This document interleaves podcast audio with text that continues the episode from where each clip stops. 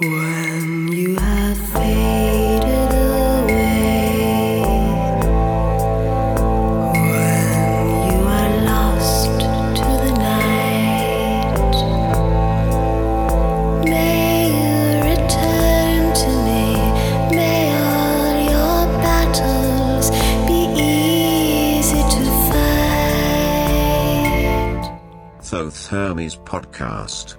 Welcome to the world of the Western esoteric tradition.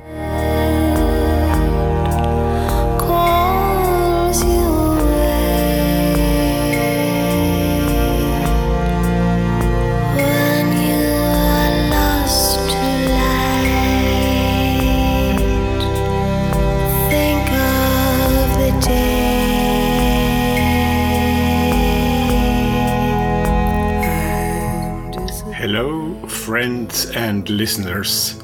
This is episode 4 of Thoth Hermes podcast, brought to you as of June the 1st, 2017. I am your host. My name is Rudolf, and it is a pleasure to have you with us today again. Well, if this is your first time on Thoth Hermes, I'm very glad to welcome you.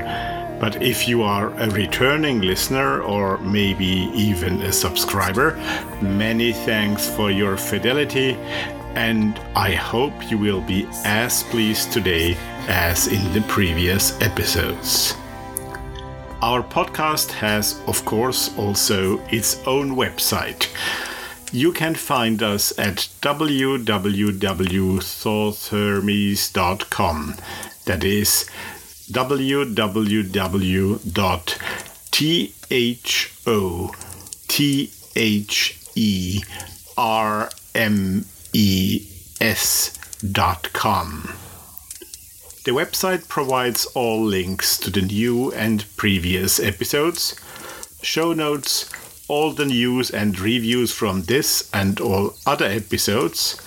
and also we present always during three episodes the work of a visual artist whose art or life or both have strong links to the esoteric, occult, or paranormal worlds.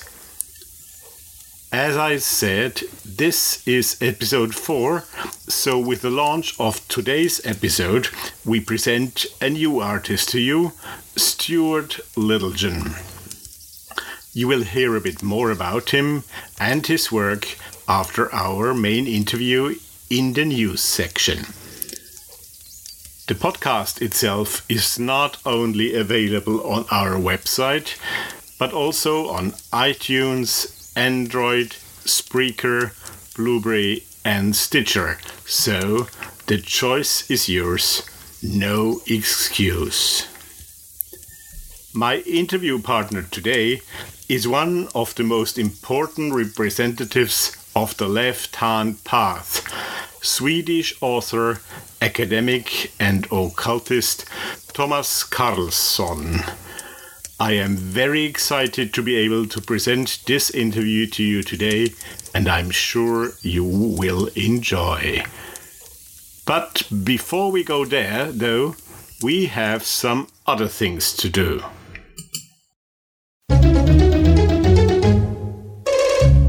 And now, some feedback. Last time I have asked you to help me by sharing your thoughts, ideas, suggestions, and also criticism with me. This podcast is still very new. In spite of my mature age, I'm still young in podcasting. And your opinions and advice also help me. And of course, I want displays, be it the website or the podcast, be as interactive as possible. Some of you have responded to my request. Thank you all. I am still looking forward to getting more of that, so please go onto the site once you have listened to us today, drop me a line, let me know what you liked, what you disliked, and what your ideas for future subjects, content, etc. would be. thanks for all the encouraging notes you gave me. That's really very kind of you. I appreciate a lot. Out of the feedback I got for the last episode, I want to talk to you about a few technical issues that listeners had or found out about.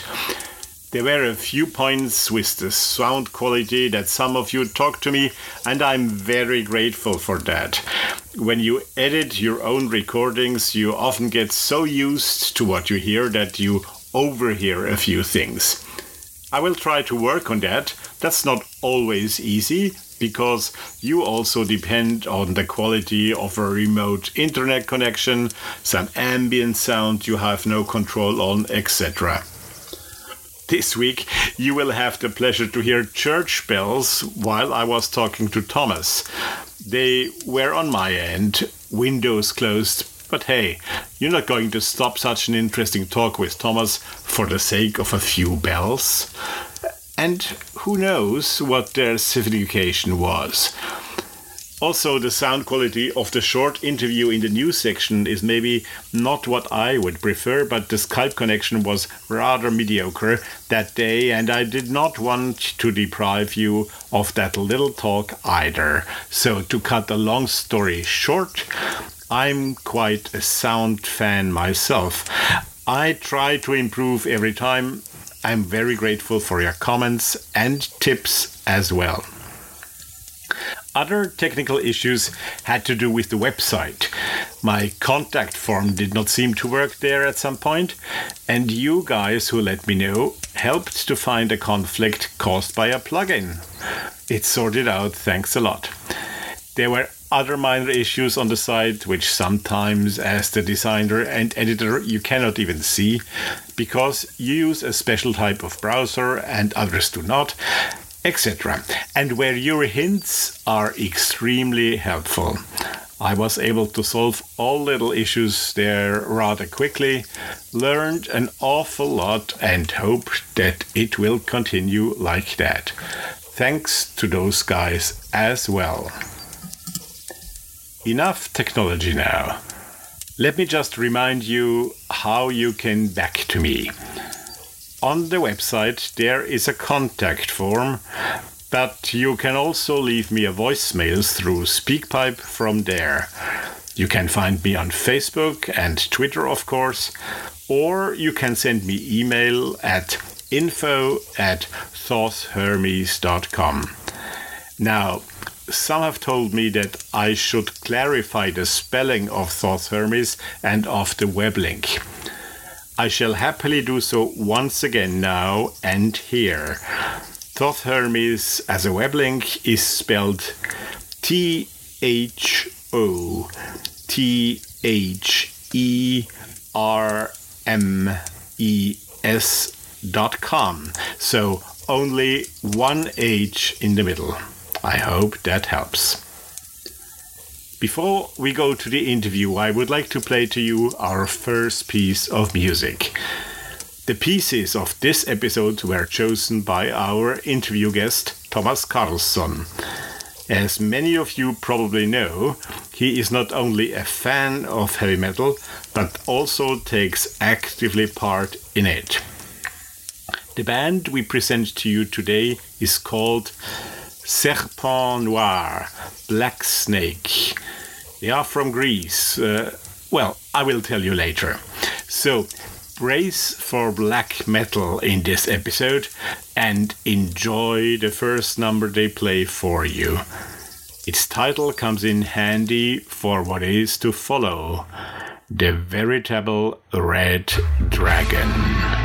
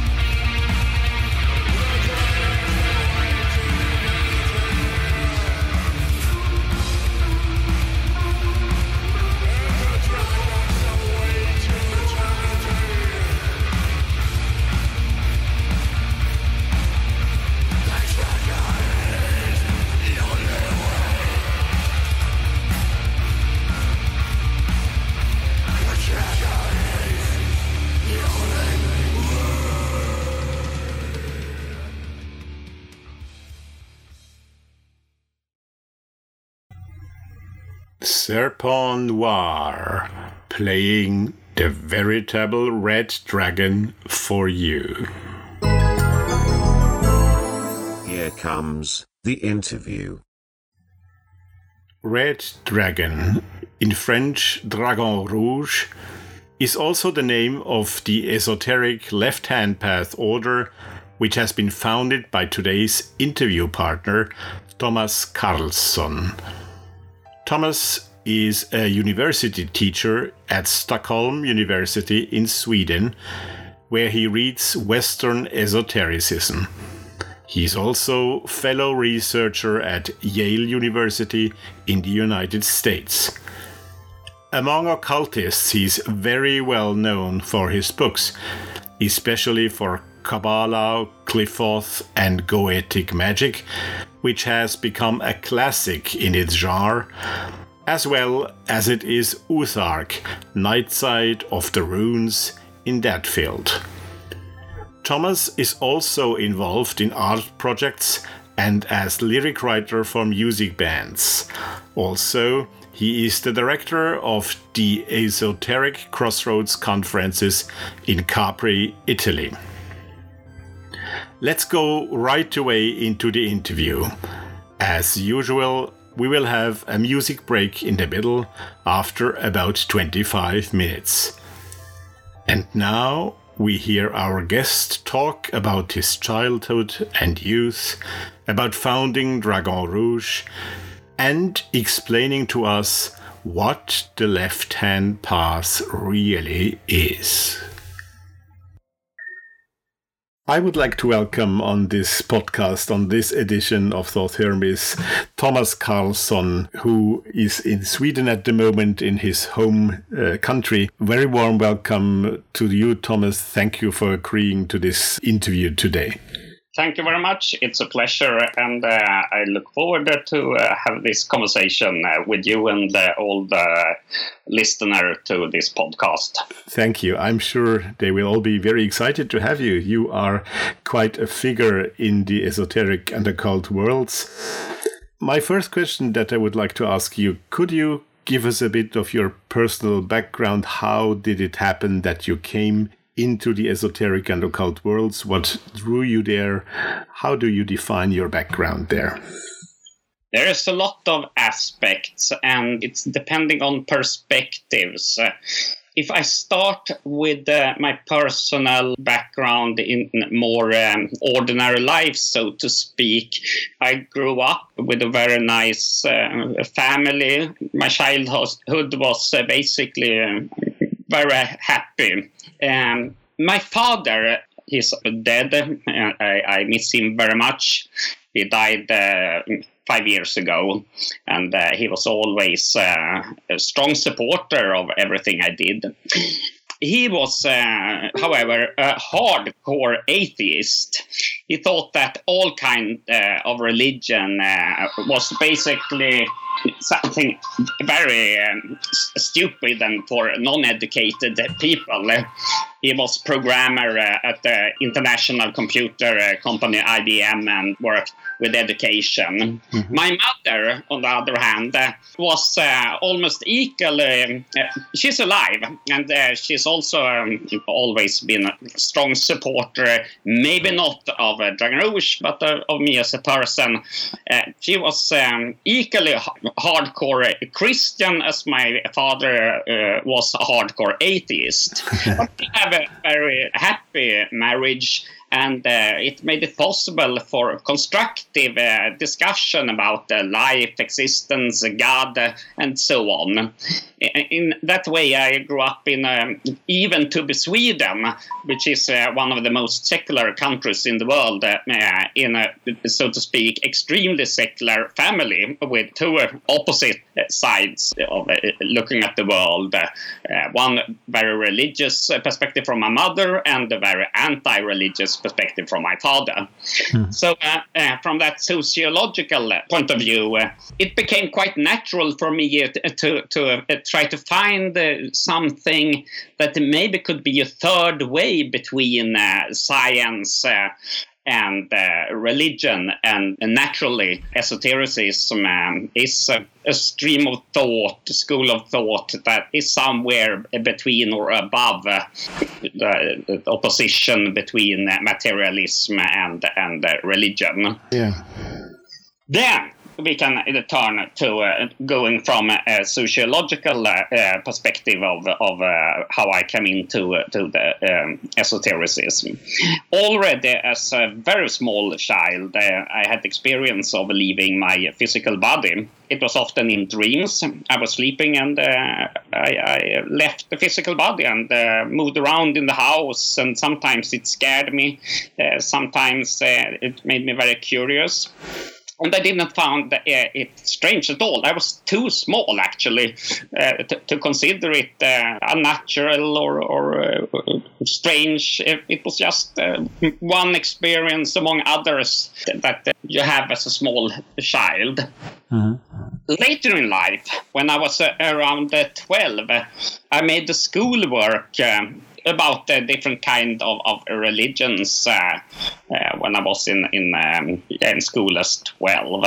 And I came across a book about the supernatural phenomenon.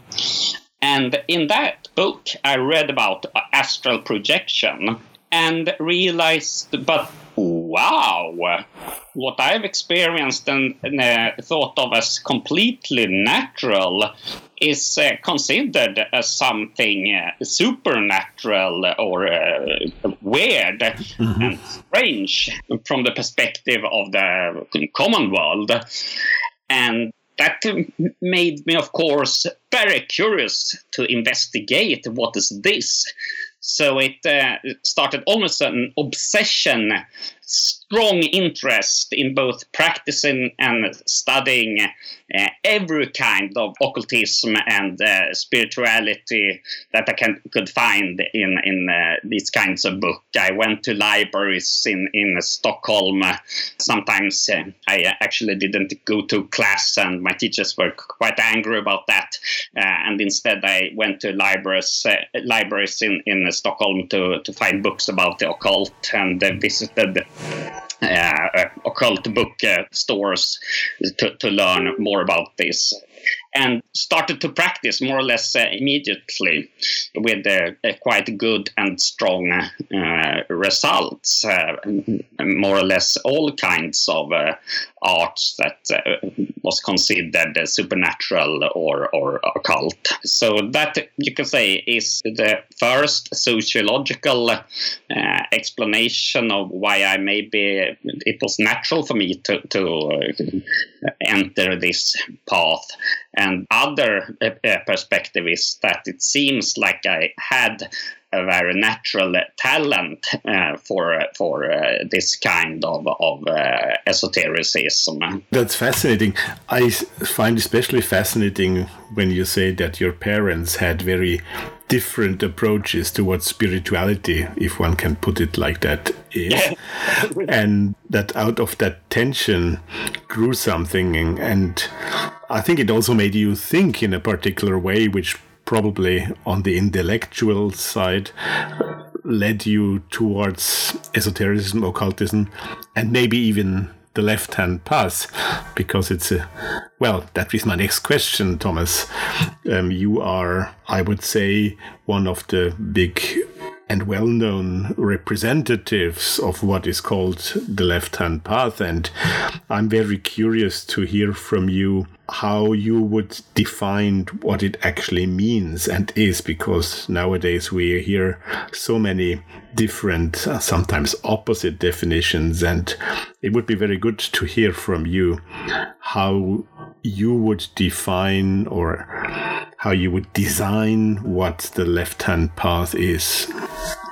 In many years, I would say for the most part of my adult life, I have um, uh, strongly avoided uh, to define what I am doing uh, because I have felt like definitions in some way uh, uh, create um, it become too narrow. Uh, I feel some how some way captured I define what I'm doing because I like to explore more or less everything. I'm interested in uh, more or less uh, everything that we can find in in uh, in human existence, no matter if it's biology or technology or uh, the liberal arts, etc. But in the last years, uh, with constructive um, dialogue with um, representatives of, of uh, left-hand path currents. And I've also seen that that uh, my work that I've been doing now for 30 years uh, have inspired a lot of people worldwide. Um, I felt that maybe it is a point to to uh, have um, some kinds of definitions to see if we can agree upon that uh, there is a point to keep the concept of the left-hand path, or if we uh, should leave it for other words or concepts. But I think the left-hand path is, is very useful, and it has been um, established uh, co- concept and. Uh, I will, as a consequence, consequently, um, share with you and, and uh, our dear listener uh, my idea of seven points. Uh, that is uh, common uh, or maybe concept that all kinds of left-hand path Yeah. Maybe should have. Uh, Yeah, with pleasure. That sounds very good. So we start with one. I often get the question left hand path. Okay, left, left, that means it, it probably is a right hand path. And the first reaction, especially in the esoteric uh, milieu, is uh, but, but uh, we should uh, be like Buddha and, uh, and choose the middle path. It make more sense to be balanced. Uh, to, to uh, not not uh, uh, just go to the left or, or uh, just go to the right. And I completely agree with that. But I would say that the left hand path offers and gives us a method. So I call this methodological dualism. It means that this dualism is not necessarily essential. Rather, it's more, at least uh, from the draconian current of Dragon Rouge and Order Draconis that I represent, rather that in the end we represent a kind of a monism or holism or whatever you would like to call it. But I used to compare it uh, with a human standing balanced with um, his or her two uh, feet, uh, with, the, with the feet on the ground. And if you're standing there balanced, it's good, but you don't move. You must take one uh, foot ahead to start to walk. Yeah. You can either start with the left or the right. Uh, the reason why, in this case, and what differs from the left hand path and the right hand path is that the left is not only the left side.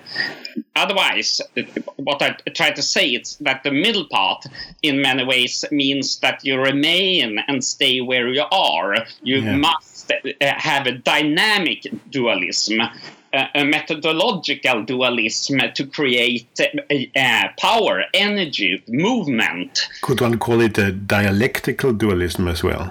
Yeah, maybe if we, we uh, uh, uh, use a, a more intellectual Yeah. perspective on, on this, definitely. But the left is not only considered with the left side, it's also considered with what is behind us. The right side has, in cultural history, in the history of religion, been associated with the known, with with the um, what's so to speak already enlightened. Uh, in that way, it is uh, the right is also associated with what's in front of us. Yeah. And that, from a symbolical and, and esoteric point of view, means that the left is what is behind us. And what is behind us is the real unknown. It's, so to speak, the other side and the dark side. So the left hand path is about creating a constructive dualism to generate power and energy for movement, spiritual movement, to move forward, to explore the wilderness and the great unknown, but also with the wish of studying what is behind our back, so to speak, what is what we don't see.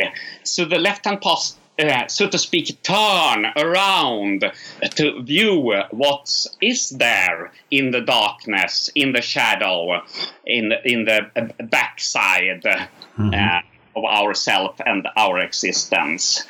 So, to summarize point one, the left hand path, I would say, is a method to create and generate energy and power to move and to, to ascend spiritually but in the end, of course, the point is to have a balance between the opposites and reach something that is beyond male and female, uh, light and dark, left and right, and so on. So it's not a coincidence, for example, uh, that that Dragon Rouge use the symbol of the dragon, because if you look at the Chinese uh, tradition, the very symbol of Tao that's beyond Yin and Yang, the opposite, is symbolized by the dragon. Right. So now we come to uh, the second concept. I think is yeah central for, for all kind of left hand path, and this one is maybe the most obvious of all. It's the idea of the left. The left has, in in, in cultural and uh, spiritual and and religious history of mankind, always been associated with the other. This is a concept that has been a little bit overused in academic circles, but but um, from an esoteric point of view, uh, you can see that uh, the right is associated with also what is right, what is correct, Yeah. what's normal. So the left uh, is what is the divergent. It's the, the real esoteric aspect. It is also an idea combined with with uh, elevating uh, what's um, been associated with the other. For example, uh, Simone de Beauvoir writes in her famous book about the other sex that that uh, the left-hand path very often elevate the feminine and the dark instead Yes. of the light, the underground instead of heavens, inferno, the moon, the expelled, the fallen. It is uh, what is uh, the abnormal, but also the unique, uh, the exclusive, what is uh, t- truly hidden and uh, beyond uh, what is common. All that is different, so to speak. Yes. So, point three, I would say, is especially important for uh, the draconian current as I represent uh, in Dragon Rouge and Ordo Draconis.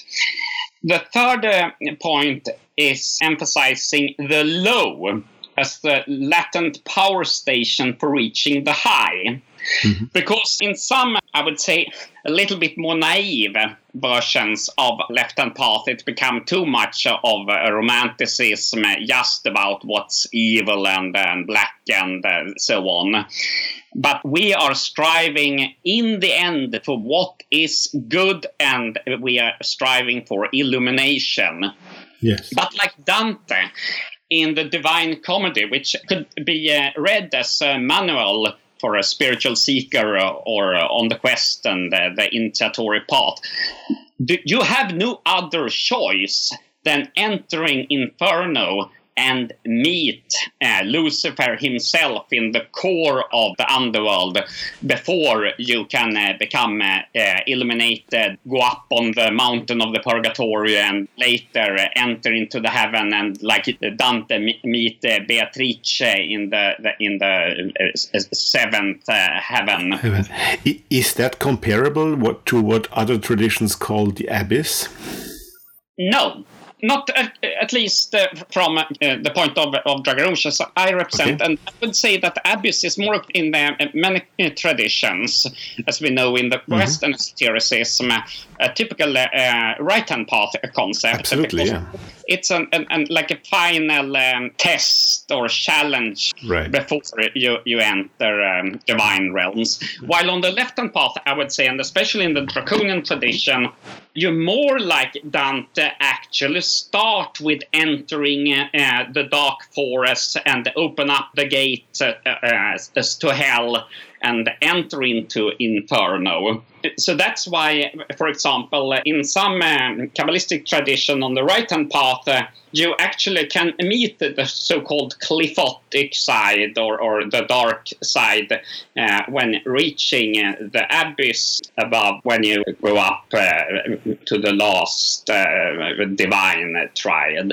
While in the system of Dragon Rouge, and probably quite characteristic for genuine left-hand path, you actually enter Qliphoth, the dark side, uh, the cave of Lilith, uh, so to speak, uh, as the first thing you do on your initiatory journey. A little bit like Dante, you don't start with trying to climb heaven and then suddenly fall into hell.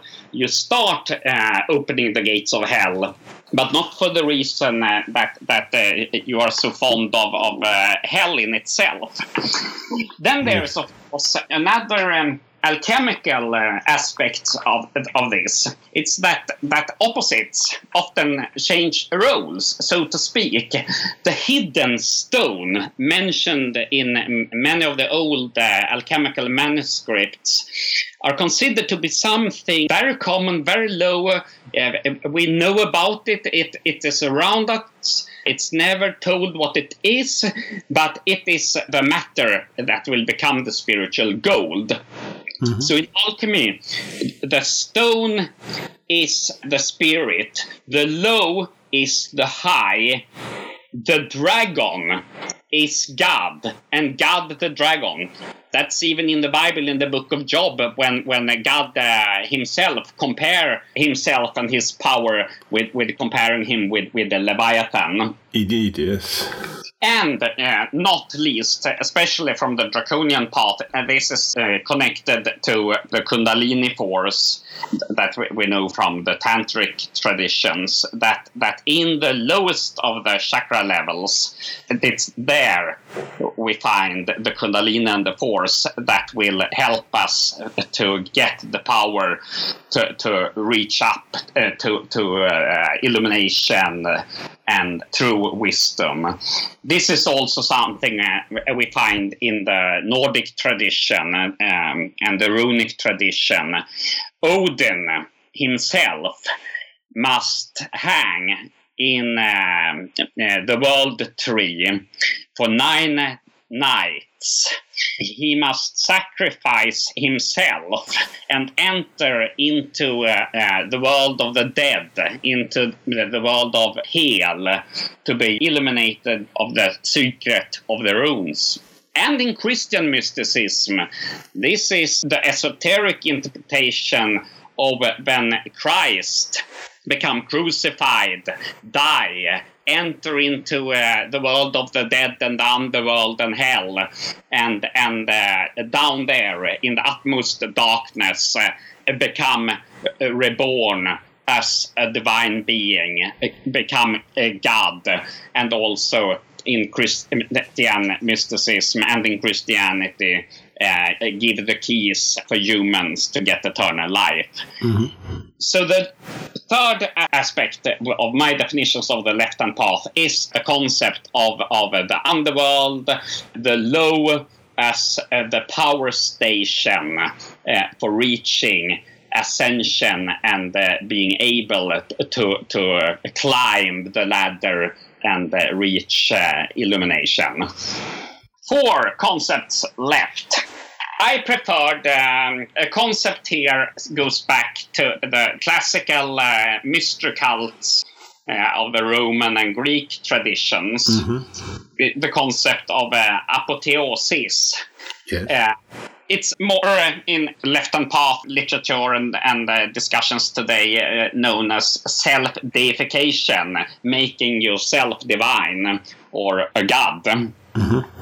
But here, I think we have a point where a lot of different uh, left and path schools or, or uh, organizations or individuals have different opinion of, what this means. Some mean that, we must just realize that we are, are gods as we are, that, that we don't need any religion.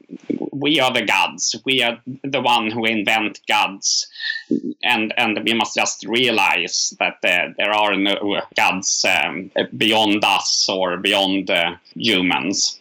While other approaches mean that there can actually be spiritual beings and uh, at least something uh, far above uh, the ordinary human existence. And I would say that um, the, the tradition and current I represent would rather say that the divine uh, to become a god is something that is very, very, very far from where we are today. It is something that is very hard to achieve. Maybe no one can honestly claim to have reached that goal. And if someone has reached that goal, it would not be anyone who go out there and, and say, Proclaim "Follow it, yeah. I am a god. It, in a strange way, sounds still blasphemic, even in our secular world, doesn't it? Yeah, it does, really. So I would say that it is uh, an important aspect of left hand path, uh, not only to obey God or gods, but rather have um, God or gods as role models to become a god yourself. But that at least from my perspective, as ordinary human being, you can actually really not know what the concept of God actually denotes. We don't Yes. know because it's so beyond what's possible for oral or written or, or um, ordinary explanations. Yes, yes, sure. I was really fascinated and very happy how Thomas Karlsson would give us such a clear and thorough description of what the left hand path is. As you heard, there are seven points which define it for Thomas, so we have still three more to go. But now we take that short break and listen again to another piece of music chosen by Thomas and played for us by Serpent Noir. This time it is a bit softer than before. The title of that piece is Ayahuasca. So relax and sink in.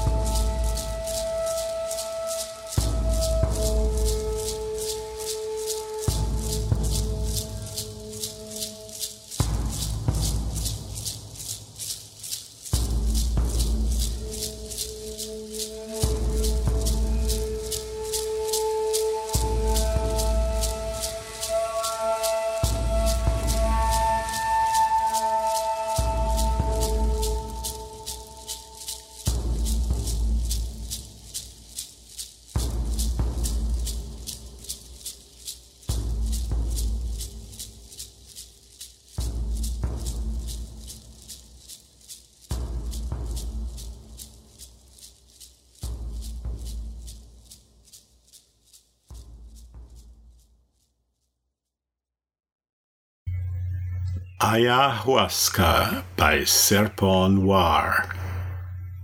And now back to Thomas Karlsson. He will continue from point five of his seven points, explaining the left hand path. And then we will also talk about other important topics of the esoteric and occult worlds. We come to point five. Yes. And I have argued in some fora that what, for example, Dragon Rouge and uh, Ordo Draconis uh, work with is not so much uh, witchcraft. Uh, rather, uh, going back to a, a, a, German and Swedish word, hex. Mm-hmm. That has quite uh, different connotations, which goes back a little bit to the word wise. Yes. Such was a, uh, a wise person, uh, quite often a wise woman, knowing about herbs, medicine, uh, seas, childbirth. Childbirth, exactly, mm-hmm. and so on. But maybe not with so much initiatory uh, uh, connotations. While the hex is someone who is uh, sitting um, on the hedge on, on between the known and the unknown mm-hmm. between uh, the world of, of uh, mankind and the world of uh, the unknown wilderness, uh, the endless forests, uh, uh, the dark oceans. So it's it's a person really riding with the broom between the common world and and the other side. Mm-hmm in the the the light uh, ordinary world and the, the dark world of the unknown and of the true mysteries. That's why um, the fifth point I would uh, say it's the sacredness of periphery, uh, of, of uh, what's outside uh, and beyond the borders. It's why the concept of Sitra Ahra in the Kabbalah, for example, the other side, is uh, very important yes. in in uh, the draconian current, as, as at least I am am a representative of, and in uh, the Nordic mythology. Uh, the focus not only on the world of the gods, but also uh, the, the mysteries and the world of, of the giants in the really far lands beyond both the world of the gods and the world of, of men. Of the living, yeah. Mm. Then we come to uh, point number six, and this is uh, maybe a point that, that not least uh, some people in the left-hand path milieu maybe misinterpret sometimes. Mm-hmm. Uh, it's a concept of antinomianism, of to use uh, the title and song of a great band, Judas Priest, breaking the law. Yes. it's what it actually means but it's not about breaking the law in this uh, ordinary criminal sense. The, the, opposite. It must have a spiritual and philosophical and especially existential meaning. It means that you must uh, go beyond what your own uh, determined path. You must have uh, the courage to, to leave the path that's already there ahead of you and try eh, to, to, to enter into side tracks into the forest to find new paths and so to speak eh, breaking the norm going against the grain and finding new new tracks. It's a way of confronting your own death and mm. uh, your own mortality. It's a way to face your non existence, not in a suicidal way. Uh, get away from your own existence, but to make your existence to become wider, to grow, to find new space, instead of just remaining where you are and follow uh, the track that maybe other people have have put you upon. So again, it's a question of developing and movement, right? Exactly, and finding new paths and in face your own non-existence, which is uh, both uh, frightening. It's your own death, your shadow, your night side, but also the space where you can grow as a human being, and an existence, and uh, the space uh, where you have the possibility to become a god or or um, illuminated in the real uh, meaning of that word. I also think that this antinomianism is one of the most often misinterpreted concepts of the left hand path. I agree completely because it could be an excuse for just doing stupid things, either to yourself or to other people or to society. Yeah. I would rather say that most people, now I will sound a little bit elitistic, but most people in society just follow what okay hmm. and and uh, don't think or reflect upon upon their own choices or the consequences of their decisions. Antinomianism, in in the, the highest sense, is about to create actually a higher moral through breaking free from so simple, you know, social morality that's defined by, by the majority. We know that the majority could agree upon terrible things. And uh, an adept of the left hand path must have the courage to go against the majority and follow higher ethics than, than what is just what, what your neighbor and, and so- society The society, yeah, yeah. mhm. so in that one way, in the draconian tradition, this is a concept quite close to, to uh, ethical and moral idealism, which means that you can stand there alone, but still maybe you do the, the good and the right. Yeah, basically that. Yes, Now we're coming to the final point. yes. Uh, this is something uh, that, for example, uh, Zeena and Nikolas Schreck in their, uh, I would say, masterpiece, Demon of the Flesh, um, emphasized in, in a brilliant way. And I uh, met them in Berlin some years ago with a very constructive discussion. We agree upon that the, seven, uh, the seventh concept is very central for, for Left and Path. It's elevating Sophia or the female aspect uh, of of uh, the mysteries. Sophia, uh, as in its original meaning, knowledge. Sophia's Lilith, the serpent in the Garden of Eden, uh, seen as someone uh, that is an ally to the adept. So, uh, from that perspective, eating from the fruit, the, the fruits of knowledge that the serpent offered man uh, was not uh, a bad choice. It put us out on a very hard journey called life. it uh, made us reaching the possibility for, as the serpent say, getting knowledge and eternal life. So elevating Sophia, uh, this is something even Plato, the old gold Greek philosopher, highlights, is that that wisdom is not just something intellectual. Wisdom is actually also a, a sensual experience. It's uh, almost physical, and and you must learn with your body as well as your soul and your mind and your intellect to, to reach true uh, illumination. Sophia in the Kabbalah is the same as uh, Messiah, the Savior.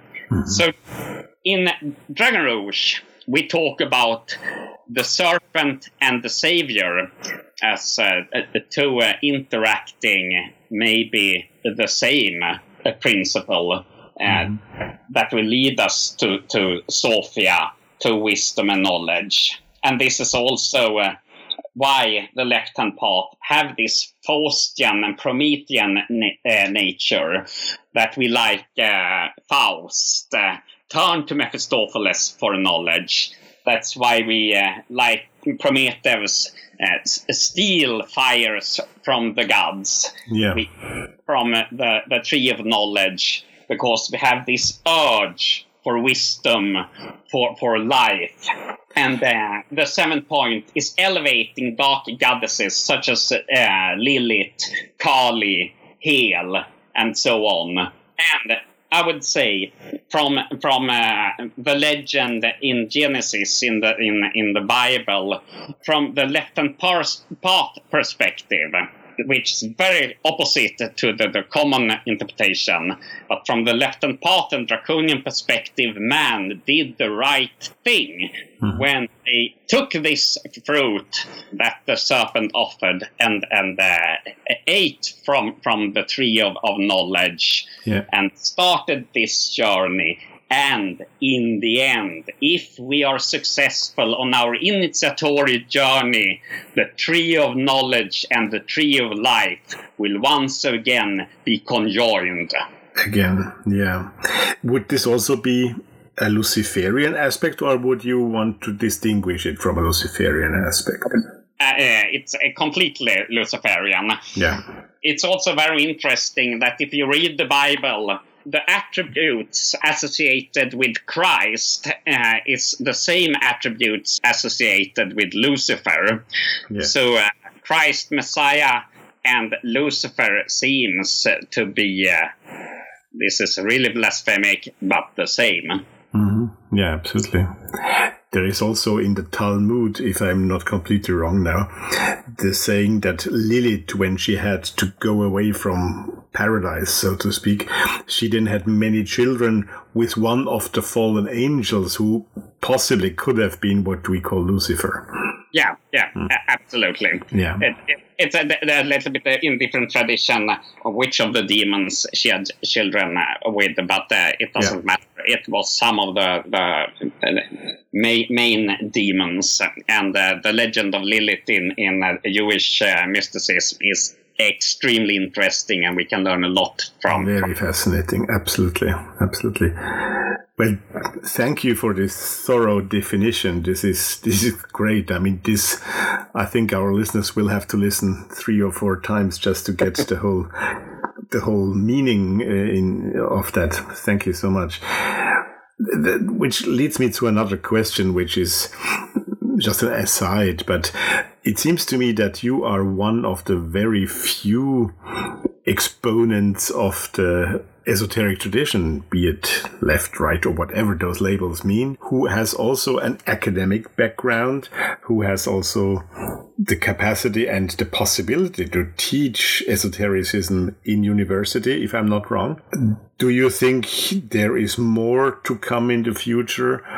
In universities, where do you see this tendency go? Do you think there there is a future for academic teaching on occult subjects, or is this going to stay a very big exception? I was one of the first, at least in Sweden, that uh, did this kind of research. And in the beginning, uh, there was a, a lot of opposition against me from some uh, colleagues. But sure, uh, yeah. Uh, the professors, I must really say, they stood by my side uh, completely. They said that uh, that as long as what Thomas writes is in line with um, academic principles, he can do whatever he likes. Outside academia. And to me, it's also important because I'm not teaching at universities or colleges to teach my interpretation of esotericism. To me, I act uh, then as an historian, maybe putting some uh, anthropological and sociological uh, aspects into it, but, but especially as a historian of religion. Yes. So I don't teach esotericism as an academic. I teach about the history of esotericism. Yeah. So when people, which it has happened, start to ask me um, um, more like esoteric uh, questions, students uh, want to know, ah, but from an esoteric perspective, I tell them uh, that, sorry, but that's outside what's my duty and and uh, my role now uh, at the academia. If you're interested in that, you're welcome to to uh, talk about this uh, when I'm in the Dragon Rouge temple or, Yeah. or where. And that's very important because uh, it gives also me freedom in bo- both uh, ways. Act uh, as a correct scholar, an academic, and not trying to make this merge uh, in a far-fetched way. And uh, as an occultist, I can, on the other hand, have the freedom to don't mind the academic history of, of uh, esotericism. Yeah. So, so both because I think it, it's uh, it's my duty and my role as an academic to work according to to the um, academic uh, principles, how a, a good academic work should Yeah. be. And um, when I'm in the role of, of an occultist, I can throw myself completely out in the wild forest and and uh, explore the mysteries without taking minding what was written in this uh, academic thesis. Yes. but if I understand you well, both sides kind of protect each other. They, they give you more freedom on either side because you have the other side. Yeah, and and of course, it's no coincidence that that I teach esotericism. um, uh, Because it's also so my personal path, so it's more the approach that differs, uh, but, but the topics, so to speak, are quite closely uh, related. Yeah. Um, Yeah, absolutely. You have mentioned in this description of the left hand path, of course, several times Dragon Rouge. Now, if, please correct me if I say something wrong, you were born in 1972. And Right. what I read on the internet, Dragon Rouge, you already founded in 1989, if I'm not wrong.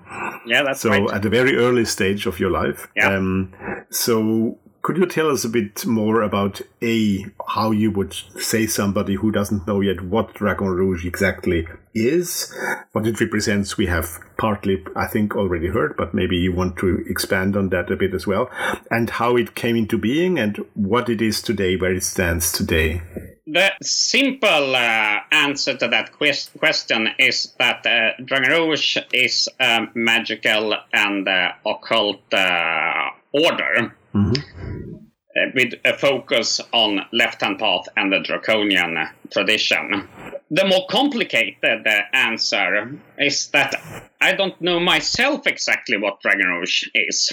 And I want it to be a little bit like that because I founded it in a very early, I was very young. It was in an early phase of my life and it's an ongoing process. It's uh, like the like a serpent that from time to time change skin.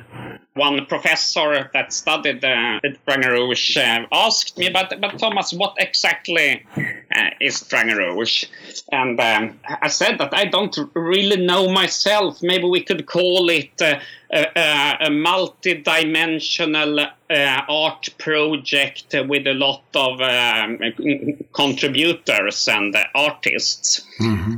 Uh, well, the simple answer is it's a, a magical and occult order with an initiatory a system uh, that work with the left-hand path and especially the draconian tradition.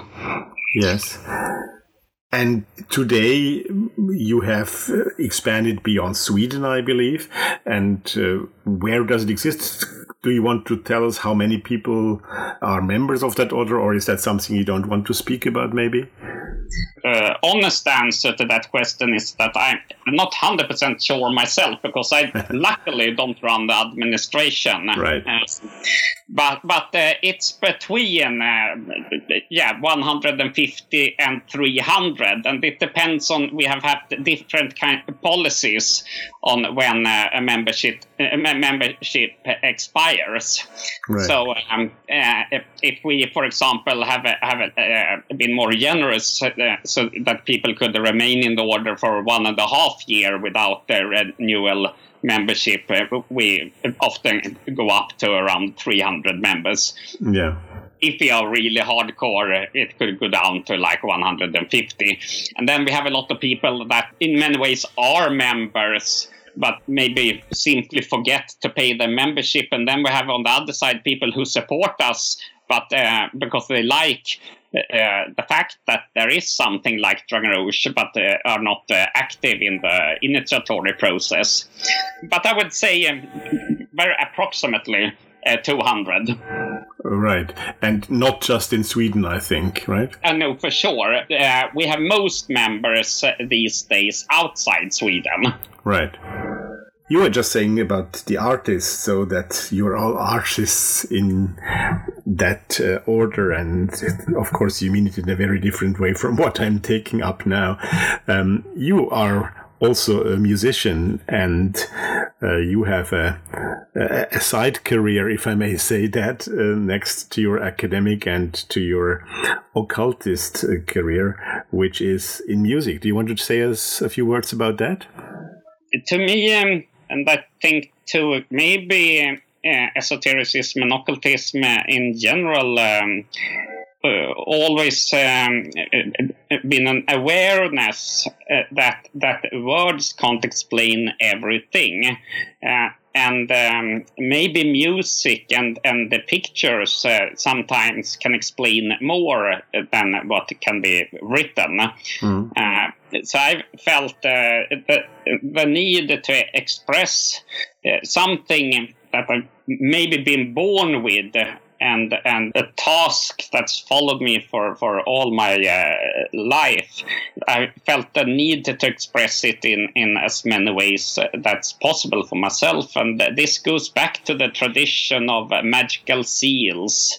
Uh, that that uh, the seals sometimes are more direct ways to communicate with spirits uh, or the other side than, for example, mm. oral invocations. That music has always been considered to be a, a kind of manifestation of uh, of the other side of or the mysteries. Uh, this is something we find in in all tradition, the Indian tradition, in Chinese tradition, in African traditions, and not least in in the European and Christian tradition mm-hmm. with the music of Bach uh, that that reflects uh, the Platonic non-physical realms of, of reality. So to me, all kind of art is is uh, necessary tools um, to, to work w- with other kinds of realities. Then mm. I must say, maybe I'm not a musician. Uh, I wish I would be, but uh, but uh, there are a lot of people that, in that case, are much more uh, talented. I often more worked uh, with with helping with concepts, seals. Uh, lyrics, uh, sometimes uh, with my own voice in, in musical projects. Yeah. Well, our listeners uh, will hear after the interview a piece of music uh, uh, by the same band that already played in the middle of the interview. But this time they will be able to hear not only your words, but your voice as well in the performance of that song. That makes me happy. It's a song that that was written in a, in a, a very uh, important uh, phase of both my own life and the, and the, the development of, of Dragon Rouge. Mm-hmm.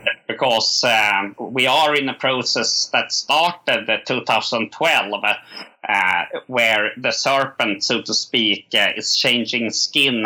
And uh, this song very much reflects uh, the beginning uh, of this process, both from my personal side and from uh, the perspective of the Order Dragon Rouge. Okay, that's great. Well, I'm happy also to hear you say what you were saying about music and the arts.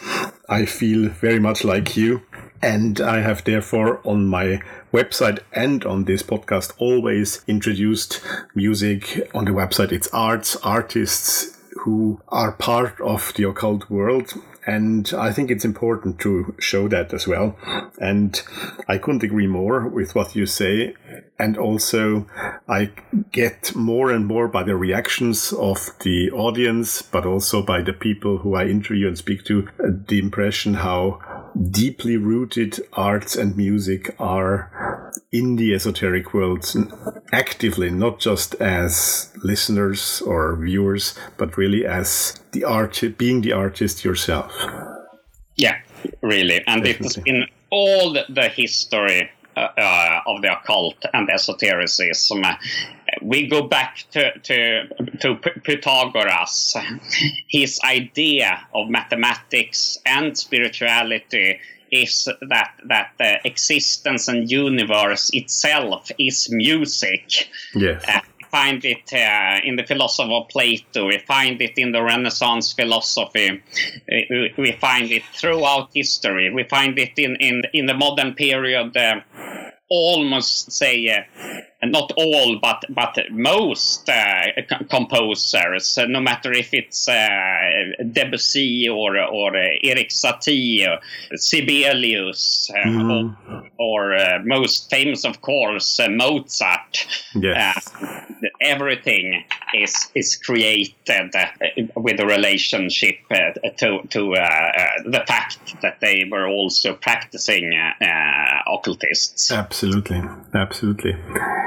There would be so many topics I would like to talk to you still about. Well, your possibly your main work, if uh, if one could say that the Kabbalah, Qliphoth, and the Goetic Magic, about uh, other books about astral travel, about the runes. But I'm afraid we are running a bit out of time, aren't we? so maybe I can convince you one day to come back onto this podcast and we make a, a second run at some other point in in a half a year or so. Would be great. I would be happy to. It was a pleasure to be part of this podcast. Great. Well, I thank you so much for being with us today, Thomas. And thank you for your time. Thank you for that deep and very interesting insight you gave us. Looking forward to hear and speak to you again. And in the name also of all our listeners, uh, thank you for your time and being with us. Thank you very much, and all my best wishes to you and to all our uh, listeners. Thank you. I hope you enjoyed just as much listening to Thomas as I had pleasure to interview him. Fascinating topics, fascinating man. And I really meant it when I said at the end that there would be so much to talk to him about. Things like his books we didn't talk about at all, for example. And I would really hope that I can have Thomas back soon on this podcast to talk about runes, Kabbalah, and all the other stuff he could share with us. Do subscribe to our newsletter on the website. This way, you will be among the first to know when he will return to Thoth Hermes. For the time being, please go to the website www.thothermes.com and check out the show notes. There, I will give you some links to Thomas' work, to other background information and material. Thomas is also rather prolific on Facebook if you're interested. Plenty to discover there. But all of you who would want to hear a bit more from Thomas and something very special, wait a few minutes. A little bit further into this podcast, he will return in another capacity. Stay aware, folks. I will tell you when it comes. I'm sure that the left hand path is a subject that many listeners have a very particular interest in, so stay tuned with us. This podcast will certainly soon come up with other representatives of that form of the occult arts. And we might also have some roundtable about the background and emergence of the left hand path in the future. Your suggestions for that are also appreciated.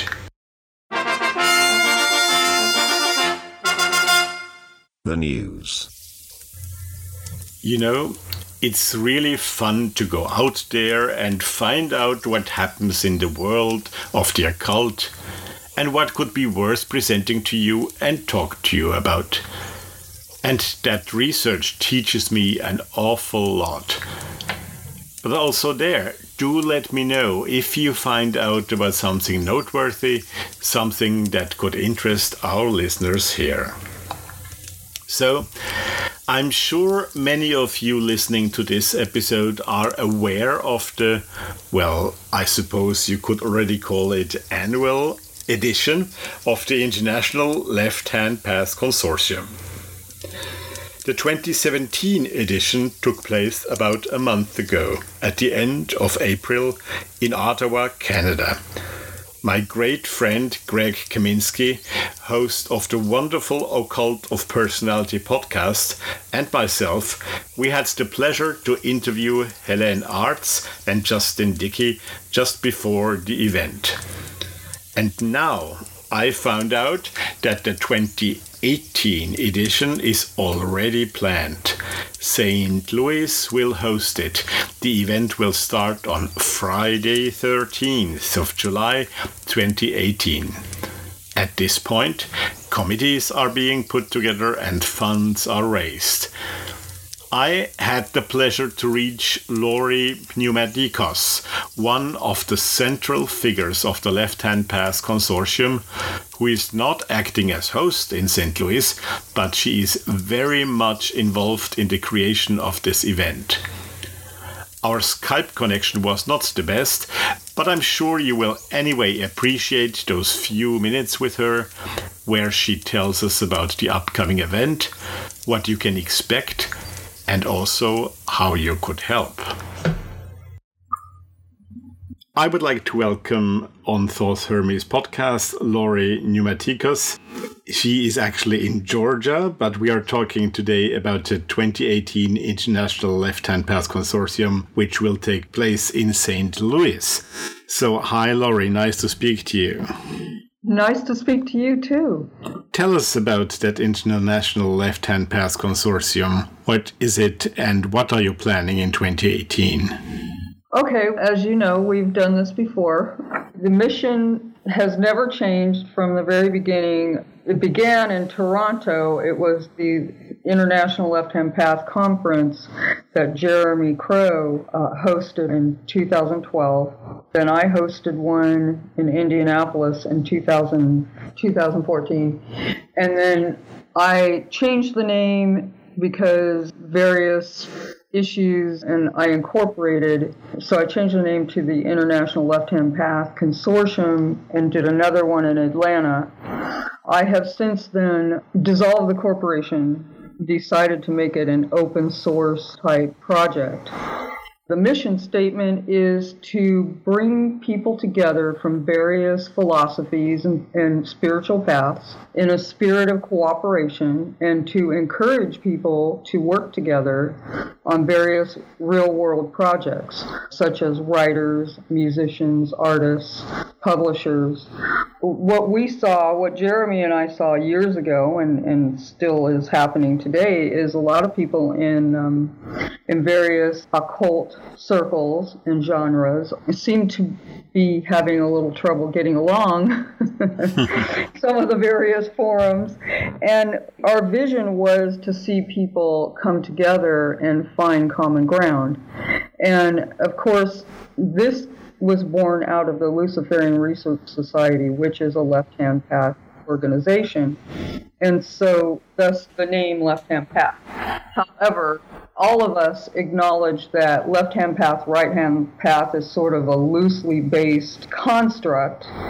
It's just a way of labeling various religions. Uh, left hand path religions tend to be more individualistic. We tend to look within for our spiritual guidance.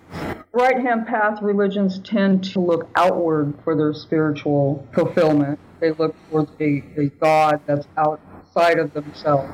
That being said, I just wanted to reiterate the fact that even though we are the left hand path consortium, we have always welcomed right hand path philosophies, uh, people who who adhere to right hand path philosophies to come and present their point of view. So we're very open minded about that. Oh, that's great. And that consortium in St. Louis will happen in July 2018, I think. Do you know the dates already?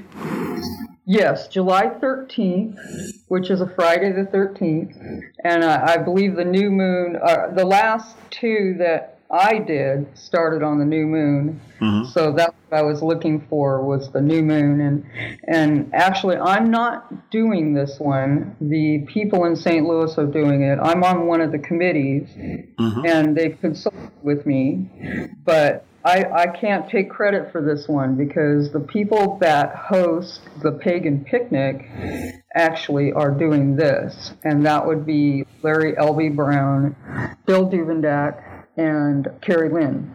Yeah.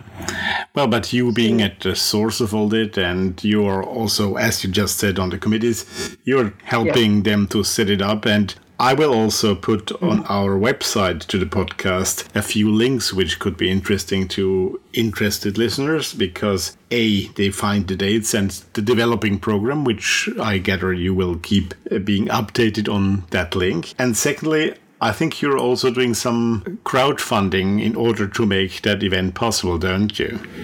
Yes, we are. I started a crowdfunding campaign, and we're still in the process of setting all this up. So we yes, we have a date, but we don't have a venue yet. We're looking at venues, and we're actually going to be setting up a reward system on the crowdfunding site as well. Mm-hmm. Carrie and I just talked about that this morning. And right now we're still in the committee forming stage. Carrie has gotten together some committees and, and everybody's sort of bouncing off ideas off of each other right now. So little by little, if you keep checking back, you'll see that we will have a reward system set up. For instance, I contributed a couple of books, Lucifer, Light of the Aeon, which was edited by Diane Narraway, who will be at the next consortium, by the way. Mm-hmm. She's an editor and publisher and writer in the UK.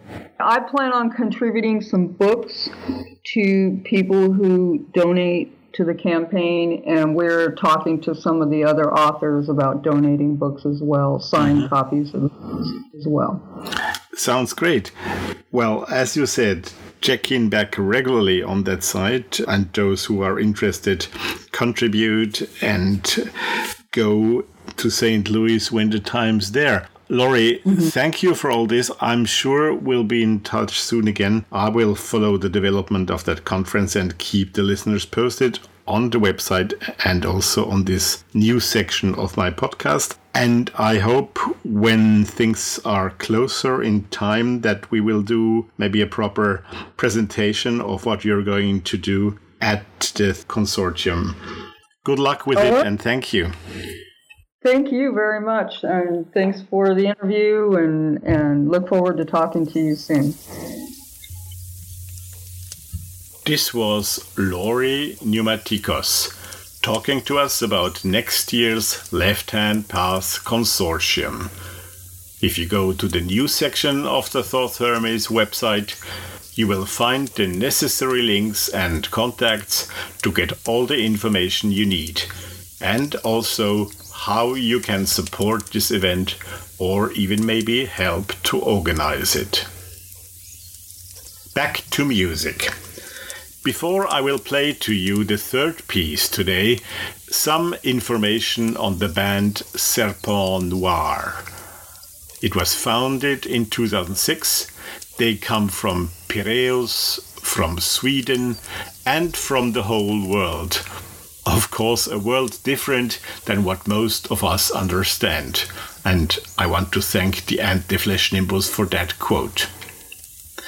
They are real draconians, infused with and awakened by the power of this current. And, as a critic put it, they represent the cult of black metal as it was meant to be.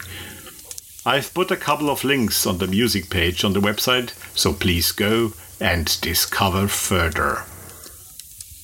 The coming piece by them is called Desert of Azazel and is from their album Erotomysticism, released about two years ago. The special treat for us here today is this recording features lyrics and vocals by Thomas Karlsson. So we can actually hear Thomas presenting his own text in this recording. Shows you what a wide variety of talents Thomas harbors. To add to your pleasure, you will also be able to find the lyrics on the music page of the website because, well, admittedly, I had some trouble understanding everything while listening, and I thought you would appreciate some help, and it would be a pity to miss the words. So please, do not forget to check them out. Serpent Noir, Desert of Azazel, featuring Thomas Karlsson.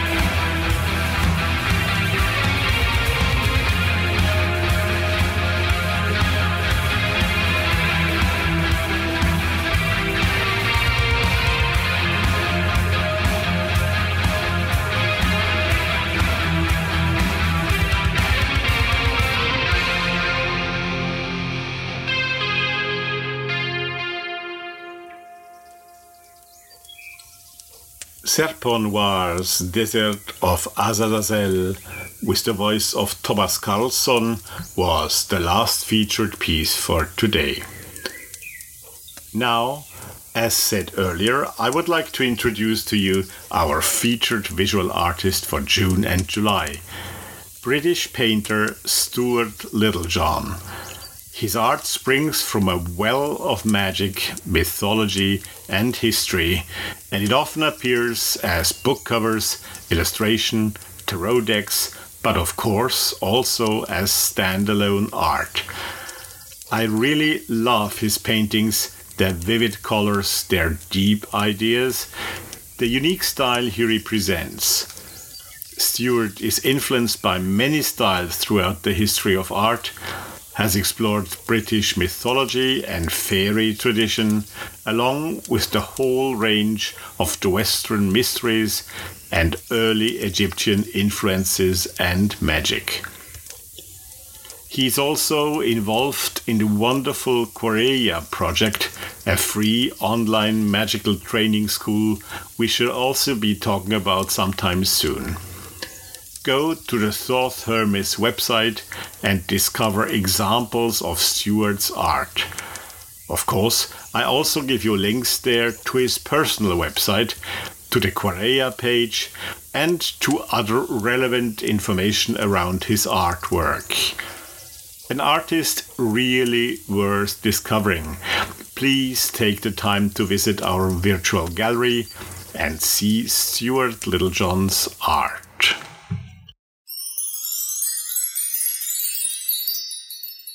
Books and other reviews. You remember Alan Richardson? No? Well, in that case, after having finished listening to this episode, you should go quickly and download episode 1. In fact, Alan was the charming guest on that very first episode of Thoth Hermes. During that interview, then, he announced that one of his novels would be republished soon. And this has now happened, and I present to you a review of that book The Lightbearer by Alan Richardson. The Lightbearer is set in 1944 during the Allied invasion of Normandy.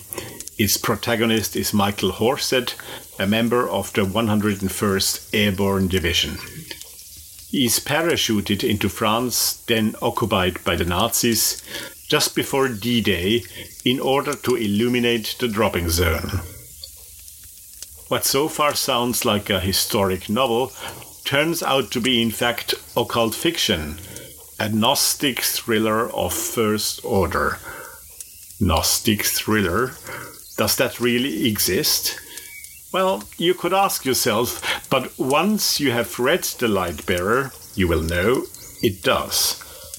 After having interviewed Alan a couple of months ago, this book clearly shows me that only somebody at the same time as down to earth and as highly knowledgeable and initiated into a cult world like he is could have written such a book.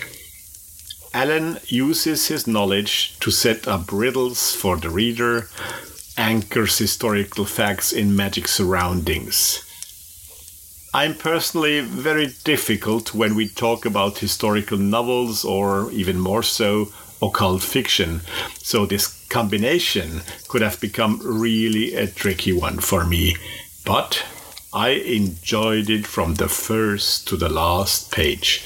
Alan is such a great storyteller, and always when other authors would probably drift away into the realms of the paranormal and otherworldly and get lost and entangled in implausible solutions and showdowns, Alan Richardson, he finds a way to bring us down to earth again with humor, wit, life experience. Maybe it's not a custom to cite the author himself when you are trying to write a review, but I'm going to do it anyway in this case. In the few lines that follow, Alan talks about his book in such a way that shows you exactly what to expect. And As I urge you, dear listeners, to go and read that book, you should know what to expect. I wrote the first version of this 40 years ago. It attracted much attention but never got published. Thank God. It was totally overwritten and shallow as a sheet of graphene. With whatever skills I've developed since, this version is the world's first Kabbalistic, Gnostic, Tarotic thriller with vigorous trilingual sex, lots of heavy weaponry, a few Panzerkampfwagons, a demon, drugs, magic, an obscure self initiating neter from Egypt, which will haunt you. I'm serious. An internal challenge for the savvy reader, and elements of Who Done It. It's also a love story, whether you're gay, straight, or non binary, if I understand that word correctly. There should be something here for all libidos and cat lovers. Alan Richardson, The Light Bearer, published on May 12th. You will find the links to the books, its publishers, and a written copy of this review in the review section on the Thoth Hermes podcast.